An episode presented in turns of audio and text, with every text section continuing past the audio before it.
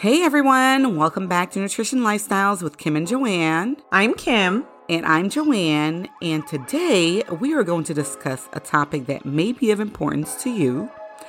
HuffPost.com recently released an article that we found to be very relevant, a topic that we've discussed many a times during our career. Mm-hmm. Usually, when we're talking to our clients or patients about nutrition lifestyle changes, we are often providing alternatives for food that are more nutritious than what the person in front of us is telling us that they eat. Yeah, so that article that Johane is referring to from HuffPost.com is called White People Food is Creating an Unattainable Picture of Health.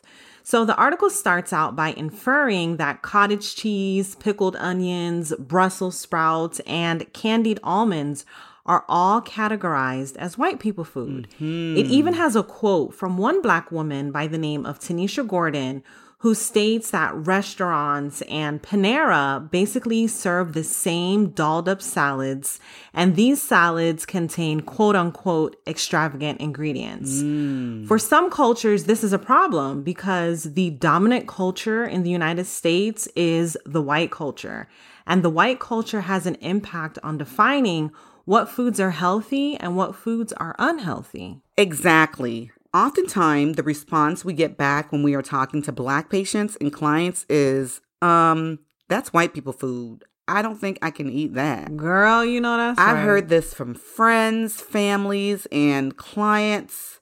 I mean, it goes on and on and on. What about you, Kim? Yes, definitely from my clients. I've basically heard it all. I guess it's because historically black people were not always privy to low fat, heart healthy foods. For instance, let's let's look at soul food. During and after slavery, many individuals were given scraps or could not afford like the prime cuts of meat. Right. So they had to make do with the foods they received and hence they would add like a lot of seasoning in the form of sugar, salt, and or fat to spice up the flavor and make the dish taste a little better. And this basically is the birth of soul food. So in the field of food and nutrition, I used to wonder what are people talking about when they say white people food. But when you mm-hmm. really think about it, I can see where they're coming from. Black people are accustomed to eating a certain way traditionally. Mm, very true. Last season, if you guys remember, we discussed food deserts and most in the food desert communities, they have they haven't really been exposed to these foods, these foods that are categorized as white people food in the article. Right. So today we brought in a guest dietitian to discuss this topic of quote unquote white people food with us. Lindsay is a registered dietitian nutritionist who lives in Harlem, New York and she comes in contact with a lot of people from various cultures, races, socioeconomic status, and perspectives on nutrition. Also, just in case you guys were wondering, Lindsay is a Caucasian or white dietitian. Welcome to the show, Lindsay. Thank you so much for having me, guys. I'm really looking forward to discussing this topic today. Awesome. So, are we? So, we're just going to get right into this. Growing up, I've always heard the term white people food from um, friends and some of my family members. And as a um, professional, I've heard it from my clients and my patients. Lindsay, have you heard of this term, white people food? And in your professional and cultural perspective, does such a food even exist? So, professionally, I work um, in a clinical setting in Harlem. And I definitely see the term thrown around a lot because I uh, majority work with um, either African Americans or Hispanic population. And usually my patients will tell me, I don't want that white people food, um, like Brussels sprouts and kale and funny. stuff like that. Where I've also had patients, one time I had a patient that had um, gastric bypass, and all she wanted was white people food of like salmon and kale and bok choy, which I was like, that's more Chinese, but okay. From culturally, I grew up very differently, I think, compared to a lot of white people. I'm Jewish, and so I was always eating very weird foods like gefilte fish and stuff. Oh, okay. But I definitely think there's this field of like white people food, and that white people food is what is healthy, and other cultures are not. Wow, that is very interesting. I never knew that you were Jewish, Lindsay. I was always eating like really weird things, and people would make fun of me because they didn't understand what I was eating. That's interesting that you have, you know, both perspectives that come into play with this. So let me ask you this. So, seeing that you had clients that would say, Oh, no, I don't want this white people food, or the other client that had the gastric bypass and she wanted quote unquote white people food, do you think that terminology is correct? Do you think that it's accurate to label such food as white people food? I would, it's more about stereotypes, and I don't a lot of white people that I know are I think it's more of a class thing because a lot of low income people I know can't like afford things like salmon and kale and stuff like that because it's harder to obtain. Um, and my because I my mom's family is from like a rural place in Missouri and they never like ate these food. They grew up eating a lot of like fast food and stuff mm-hmm. like that. Mm and they're all white. I think there is some like accuracy of it, but it's more of like a class. It would I would think it's like rich people food rather than like white people food. Right. So that I mean that makes a lot of sense and I really believe there is a class or a status, socioeconomic status thing when it comes to this definition of white people, you know, food. So, as a white dietitian, have you found there to be any challenges when you're educating Black patients about their diet? Um, personally, have I think an issue with this. I know a lot of my coworkers do. Um, I always one of my goals as a healthcare practitioner is to be able to like understand all cultural foods. So I've always gone out and I try a lot of cultural foods from different cultures. And I like to read up on cultures and just be really educated on different foods. And so when I go and talk to like a black patient, I'll be like, okay, like what are your favorite foods? Like what do you like to eat? And they'll tell me kind of things that they eat. And then I'll be like, okay, like some of this we can incorporate into like this is healthy food, like collard greens. If they eat collard greens, I'm like, this is healthy, like most of my patients live in Harlem, which I also live in Harlem. And so it's a food desert. And so we'll kind of talk about where's the what's the easiest place to go and stuff like that. And then they'll ask me questions if I know certain foods. And usually I'm like, yes, I love that. and well, it's easy for me, but I know a lot of especially white dietitians really struggle with working with cultural foods and stuff like that. Wow, I, I didn't even know that Harlem was a food desert. You know, I live in the South. I've always lived in the South. I didn't know Harlem was a food desert. Me too. Oh, guys, I I actually so especially where my work is. So I work in Harlem's very large. I work in East Harlem, and a lot of the patients live over there, and there is not a grocery store. Like it's more it's like bodega life over there and so it's very hard to find actual like fresh food. Everything is like packaged. Right. Oh my um, goodness. So they have to work with what's over there, or you know, if they're in the shape, they can um, go into more into West Harlem where there's at least like one grocery store. But I have been actually petitioning in Harlem for years to get like at least the Trader Joe's or something that's more affordable in the neighborhood because even I have to take the subway at least 40 blocks to go to Trader Joe's. And I mean, to be honest with you, Lindsay, I love the fact that you said you live in the same community where you are serving. That really shows to me that you know, as you said earlier, that you read up on different cultures and how to incorporate fresh foods. The fact that you're living in the same situation that your that your patients are living in, it gives you more of a pull as a practitioner on how to recommend certain diet modifications, which leads us into our next question. So I think you hit on this a little bit prior, but do you have any tips for introducing new foods to different cultures? and also um, like changing the white people food perception? Sometimes we're allowed to take go with the patients out on like pass to like there's like this it's a weird mix between a bodega slash it's kind of a grocery it's a sad definition of a grocery store but i'll like go it's across the street from our hospital and sometimes i'll go with the patients and i'll be like i'll take like brussels sprouts for instance i feel like that's just like popular very like white person food definition. And they can be and i'll tell the patients i'm like this can be so disgusting. I was like you have to like use seasoning. And i'm like but it's pretty affordable like because it just come if you just buy it on the stock rather than like ripped up in a bag or if you get it frozen. And i'll go around and teach them about a lot of frozen but buying frozen over like fresh sometimes it's more affordable and you can add a lot of seasonings and i'll always bring i'll bring a bunch of packets I keep seasonings on my desk and mm-hmm. I'll um, bring them up to their room and we'll season like different vegetables in the room and I'll teach them how mm. to kind of incorporate them into their diet with actual flavor rather than bland disgustingness. Mm.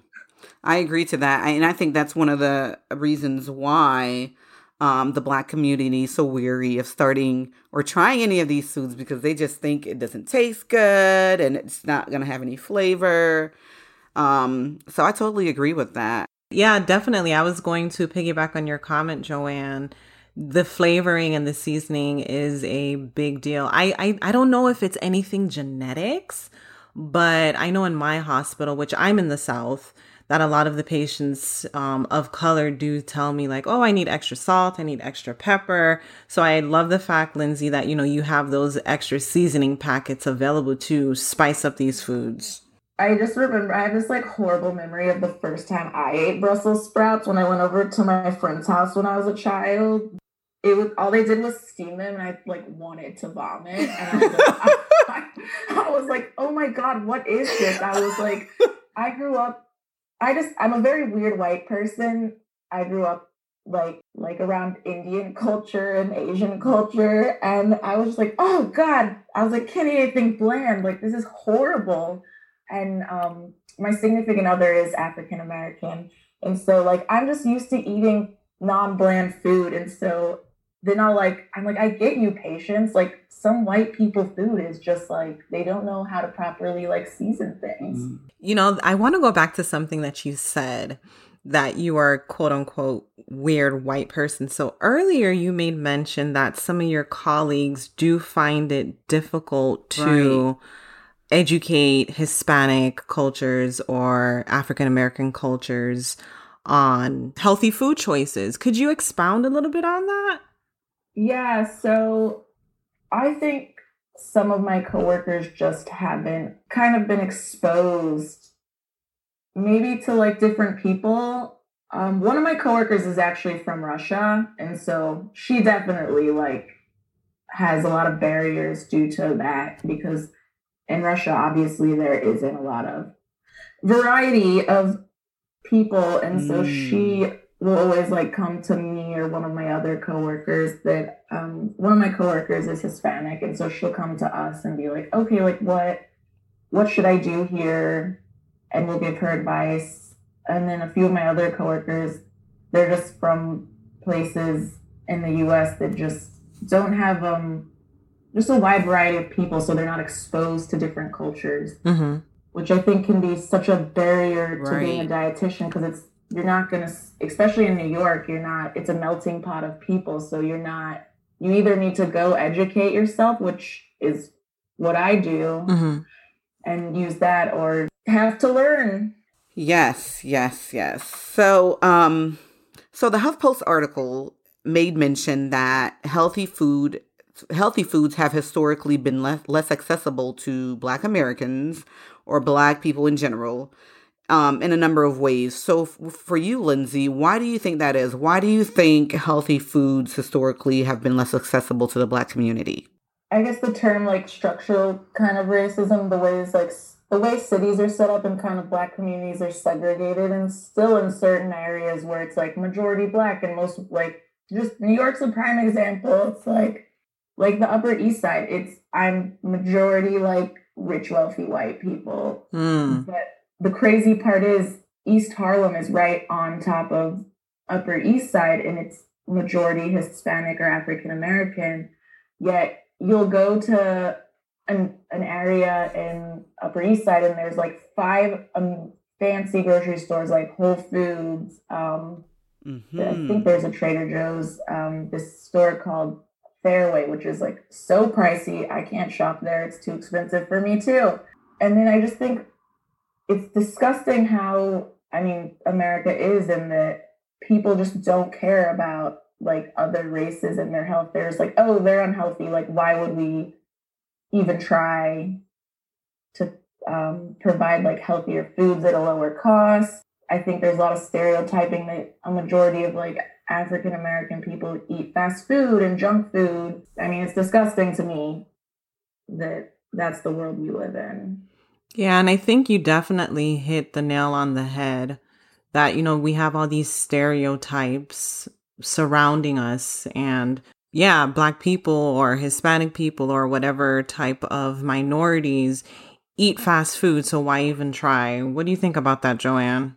I, I agree to a lot that Lindsay said. Um, you know, it, it really sucks because if the rich feels, if it's not affecting the rich, they're not going to really try to make a difference or make a change in what's going on in these food desert communities. So until it's affecting them, I, I don't know if we're going to see a change and if, if we're going to see um, more of, of desegregation or equality where black communities, Hispanic communities, and other minority other minority communities have equal access to the same kinds of foods that the richer and white communities have. And the thing is that, you know, uh, grocery stores, they don't see a benefit to putting their stores in these communities because they don't think they're going to be making the money that they're making in these other higher socioeconomic status communities. So they're not even going to try to make that change either. Uh, I think that's like such a problem, especially where I live. It's like I that's why I join a lot of like groups and I'm like supporting and trying to protest and get like good access to food in these neighborhoods mm-hmm. because it's just it's not fair and I people should be allowed to have the foods that they want and so I'm always out there marching getting trying to get grocery stores into these neighborhoods because they will make money so um recently in, in West Harlem, they're actually open to Whole Foods, which did piss me off because um, I'm like, really, of all the stores, like, I feel like we should get one that just has affordable groceries. But I will say the Whole Foods is giving back to the community um, in Harlem. So they've provided jobs to like most to the locals. I think almost everyone that works there is local in the neighborhood. And they carry a lot of the um it's like the 365 brand, I think. Mm-hmm. Yeah. It's like lower cost. And then they always do a lot of like um, they incorporate a lot of local chefs in Harlem for the like food bars, the hot foods, which is I think great. Still, I'm like, this was the last thing Harlem needed is a Whole Foods. And I think it's because the neighborhood's getting like gentrified, which infuriates me as mm-hmm. well. Nice. You're hitting on so much topics. You know, I'm even thinking to myself while you were talking, Lindsay, that this this problem goes far beyond food. It goes it's touching on like the structural architectural outlay of New York and and I was remembering I took a road trip over the summer and I got lost somewhere in Kentucky, girls. somewhere in Kentucky. And you could just actually see the different architectural outlays. Like one side of the train tracks was the hood. It had like three or four different fast food restaurants that you can see. And then the other side, you saw all of these upscale grocery stores. And I was just like, huh, look at that. If everything should be equal and affordable because it's like, it just drives me crazy. Um, here in Texas, like I used to, when I was in school, I worked with a lot of um, Hispanic population. Mm-hmm. The grocery stores in Texas are very superior to anywhere I've ever been. And mm. things are so much more affordable here I don't understand why. Um, so I like to take the populations I worked with to the grocery stores here because everything's really affordable, but we also have different cultural foods. Like I at this grocery store, it's called HEB. They have so many types of mangoes and different types of food, and everything's like I would say like fifty cents around that price or like below, and so I would just expose them and I would sneak little samples from and so they could try things and just like I'm like everything here is affordable. I mean, never leave Texas because then it's expensive.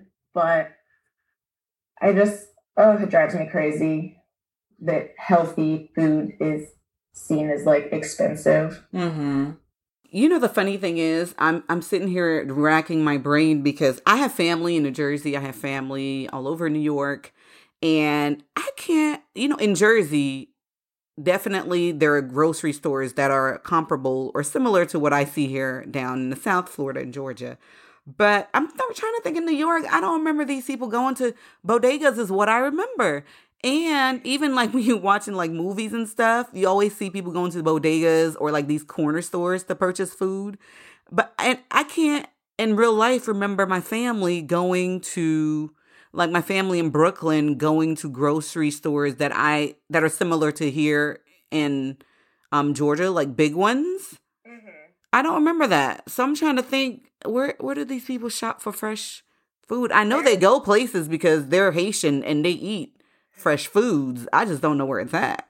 There's not a lot. Like I have to it's I cry to my boyfriend all the time because he's actually from New York and I'm like, I hate it here. Like there's no grocery stores. And he's like he's like he's just used to it because it's he grew up there and I'm like, there is nothing I just I get joy walking around a really large grocery store. And so I'm like this I have to travel far or get groceries delivered, which is not very affordable. Mm. Um if I want if I want actual foods that I want, sometimes I'll go to like they have a lot of like um a popular thing in New York is like fruit stands on the sides of the street. Is it the most sanitary? I'm not exactly sure. I mm-hmm. just I'll wash everything a lot, but they sell like fruits and vegetables and stuff in like little carts on the side of the street. Wow. To wrap this up, I guess you can say and this may be a reiteration of what you've said before, Lindsay. Do you think we can break the stigma surrounding food labeling? You know, for example, even on the Black people food side, do you think that there's a way that we can stop labeling foods like cornbread and neck bones and whatnot as black people food and then cauliflower and chia puddings and whatnot as white people food? Yeah, I think it's going to take a lot of education and like effort by people, especially white people, to educate themselves one on just like on like the harm of stereotyping and like microaggressions and things like that. I think there's a lot of effort of white people needing to stop stereotyping so much and just um, incorporating mul- each of the foods regularly into the diet. I mean, I my personally self, I don't count, I don't see cornbread as black people food because it's a very common food in Texas is like something that's at any like we have it a lot. Right. And, but I think it's just like it's a lot on the education and exposure. Right. I totally agree to that. Definitely. So, is there anything that you would like to say to our listeners that you didn't say earlier on? I mean, I think just go out, uh, Google things, especially if you're a healthcare practitioner. Um, I had a, I just have, I like to read, and so like find books and stuff that um, are about these topics, and you know they can really provide you with an understanding of like where your patients are coming from. Because I feel like you're, as a healthcare practitioner, is a white per and a white person, like you're the, these minority patients aren't they might not listen to you if you're not understanding like where they're coming from exactly which is why i find it so important to like expose yourself and educate yourself You are so right. But Lindsay, thank you so much again for all of this insight. Um, we definitely yes. appreciate it. So just to wrap up, tell the audience where they can find you on social media.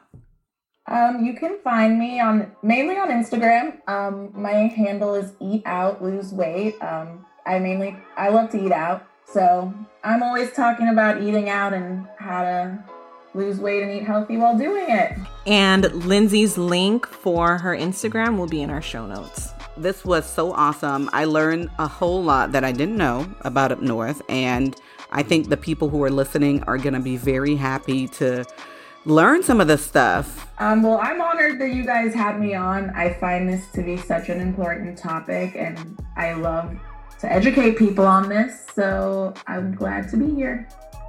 Thanks for tuning in to the first episode of season two, White People Food. Tune in next week where we continue this conversation with another dietitian by the name of Ladarius Madison, where we're going to be discussing Black people food. Remember to leave us a review on whatever platform you are listening to, and also hop on over to our Facebook page, Nutrition Lifestyles with Kim and Johane, so we can get that conversation started this week about white people food. Until next time.